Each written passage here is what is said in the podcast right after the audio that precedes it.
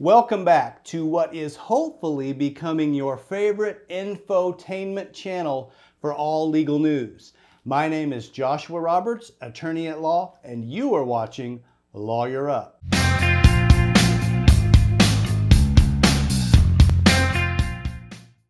Today we're going to be talking about state and federal wiretap laws. Now, when we talk about wiretapping, we get visions of spies and espionage and people clipping little pins onto wires and listening into telephone conversations or somebody bugging a hotel room. And the Wiretap Act does apply to those situations. Uh, but in my practice, more often what I see is person A wants to secretly record person B so that they can later use that information against them. So the issue is, can you do this? Well, we're going to answer that question and more in today's episode on Wiretap Law. Remember, if you enjoy the video, hit that like button. If you want to know more information about the law, then subscribe to the channel. If you got something to say, comment below. And as always, share me on social media. Remember that I am a lawyer, but I am not your lawyer. If you need legal advice specific to your legal situation, then you need to lawyer up with an attorney in your area. Now, when we're talking about the federal wiretap laws, we're talking about basically the combination of two acts. The first one is the Federal Wiretap Act from 1968. The second is the Electronic Communications Privacy Act from 1986. Together, these basically give us our federal law as to wiretaps. And essentially, and quite simply, these laws prohibit the electronic interception of protected communications without consent. Now that sounds pretty simple, but each one of those words carries independent legal meaning. So we need to examine each one so that we can fully understand the Wiretap Act. Now the first word is electronic. So when we're talking about the interception of a communication, it must be with either an electronic or a mechanical device. This would include a phone or a video camera or a dictaphone or some type of a tape recorder that electronically intercepts the communication. What this necessarily excludes is the concept of eavesdropping, because if you can hear it with your ear, you're not intercepting the communication with an electronic device. Now, that's kind of a funny word, eavesdropping. It comes from ye olde England, uh, where you had a roof. And at the edge of the roof, where the eave is, uh, that's where in the United States we have our gutters. Uh, but when they didn't have gutters, uh, at the edge of the roof, this was the eave where rain would drop off. Uh, and they used to say that the best place to listen in uh, at the next door neighbor cottage to see if they were plotting against you, uh, the best place to stand and listen into their plans was at the eavesdrop. And that's where that uh, word comes from. But the point being that if you are just hiding and listening, or eavesdropping in on a communication, that's not prohibited by the Federal Wiretap Act because it's not an electronic interception of that communication. Now, the next word is interception, and the concept is that you are electronically intercepting the communication during its live transmission. Now, since the interception must take place during a live transmission, it excludes hacking or when you go in and retrieve the information after the fact. The Federal Wiretap Act doesn't apply if you are, say, getting into somebody's phone and listening to their voice messages uh, or looking at emails or text messages. Now, there's another act that does apply to that, but the Federal Wiretap Act includes only live interceptions of information. If you think about it in a football context, when a quarterback is trying to throw a pass to his receiver uh, and the defender intercepts it, uh, it's during the live pass. It's while the ball is in the air. The Federal Wiretap Act acts the same way. You have to intercept the communication while it's going on or live. If it's a communication that you dig out from something after the fact, uh, that will fall under the Stored Communication Act, which we will talk about a little more later. So we've talked about electronic and we've talked about interception. Now we move on to what is a protected communication. And there's three of these. The first of which is a communication by wire. And that's kind of an old fashioned term for uh, modern day kids. Uh, these are the old landlines that we used to talk on that were a wired communication. Uh, over time, this definition has gone on to expand to include cordless phones. These are the phones in your house that have no cords, even though they're still plugged into the wall. And then, of course, what everybody has today, cellular phone, which has no cords at all. And of course, all of these are protected communications under the definition of a wire communication. The second type of protected communication are electronic communications. And this includes the transfer of writings, signs, symbols, shapes, or photographs. The kind of thing that we communicate uh, by email or text message. These types of electronic communications are covered under the Federal Wiretap Act. The third type of communication are oral communications or just in-person communication. However, when we're talking about an oral communication, in order for it to be protected under the Wiretap Act, you have to engage in that communication with a reasonable expectation of privacy. That's an additional requirement for oral communications. So if you're engaged in a conversation in the food court at the mall, uh, you don't have a reasonable expectation of privacy, and that conversation can legally be recorded.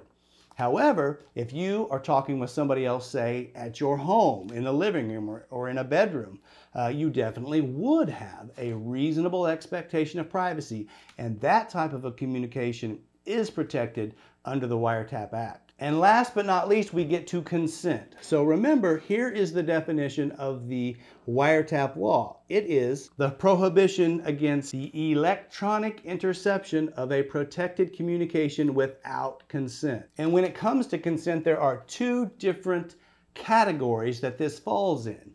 Uh, it's called one party consent or two party consent. And this is where state law differs. Uh, some states are a one-party consent state, meaning that only one party to the communication has to consent to it being recorded.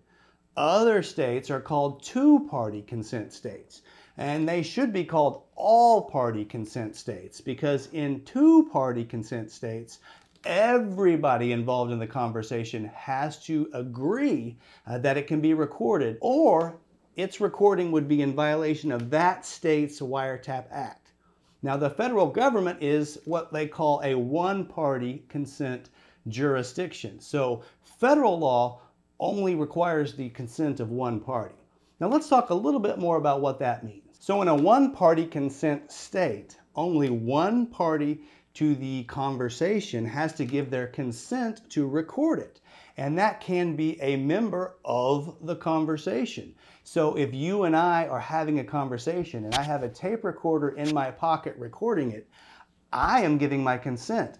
I am one party to the conversation. And even though you don't know about it, that recording is legal. This is the same scenario you see when people tape record one side of a telephone conversation.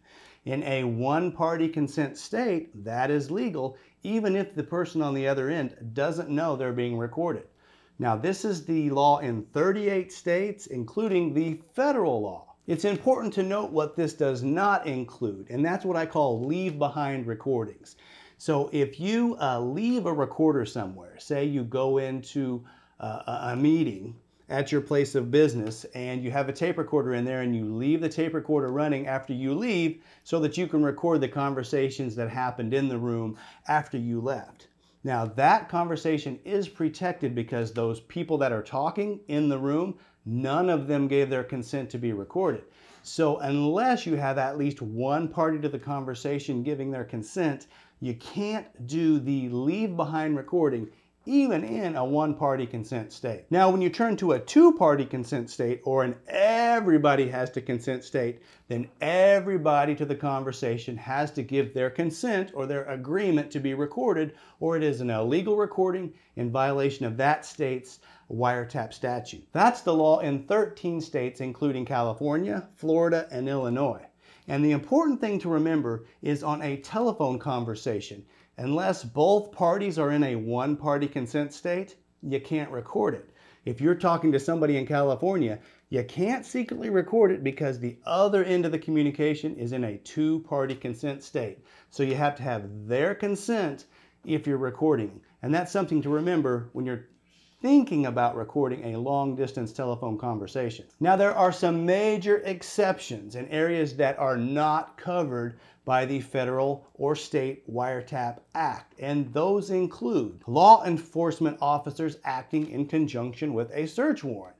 If they've been given authorization by a judge to record something or to tap a phone, obviously that's exempted from federal wiretap law. Second, employers in the ordinary course of business can record conversations uh, without the consent of all of the parties. You've probably heard this conversation is being recorded uh, for training purposes. Well, those types of recordings are perfectly legal and not prohibited. The third area is recording public officers or public employees uh, in public places. And where you see this most often is recording of politicians uh, giving speeches, or in today's society, the recording of police officers. Uh, these types of recordings are allowed. They're not prohibited by the Wiretap Act. So you can record a police officer engaged in discharging his official duty. Now, you can't disobey a police officer, and if they're telling you to do something, you can't say, Well, I'm recording you, I'm entitled to do that. Uh, you can record them as long as you're not interfering with their carrying out of their official duties. Otherwise, it's perfectly legal and not in violation of the Wiretap Act to videotape, or to film a police officer. The fourth exception is for live television and radio broadcasts. People have been recording these forever. They're exempted from federal wiretap laws. And last but not least are these stored communications that I talked about earlier emails, text messages, voice messages, things that you haven't uh, listened to while there was a live transmission. If you retrieve this information after the live transmission, it is protected not under the federal wiretap laws, but under the Stored Communications Act. And what the Stored Communications Act prohibits is intentionally accessing an electronic communication service without authorization. And I can tell you that this statute is very broad. It includes, of course, hacking into somebody else's account, but also even guessing the password or accessing an account, even if it's not password protected at all, without the consent or the permission of that party. This includes emails, this includes voicemail, this includes looking at somebody else's text messages or getting into their Facebook account or Instagram or Snapchat or TikTok or any app. If you don't have permission from that person to access it, it is in violation of the Stored Communications Act for you to do so. And permission is the key. And that seems pretty clear.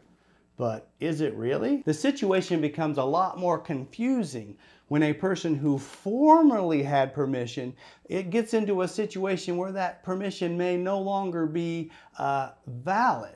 And I'll give you an example. These often arise in the domestic or the divorce context.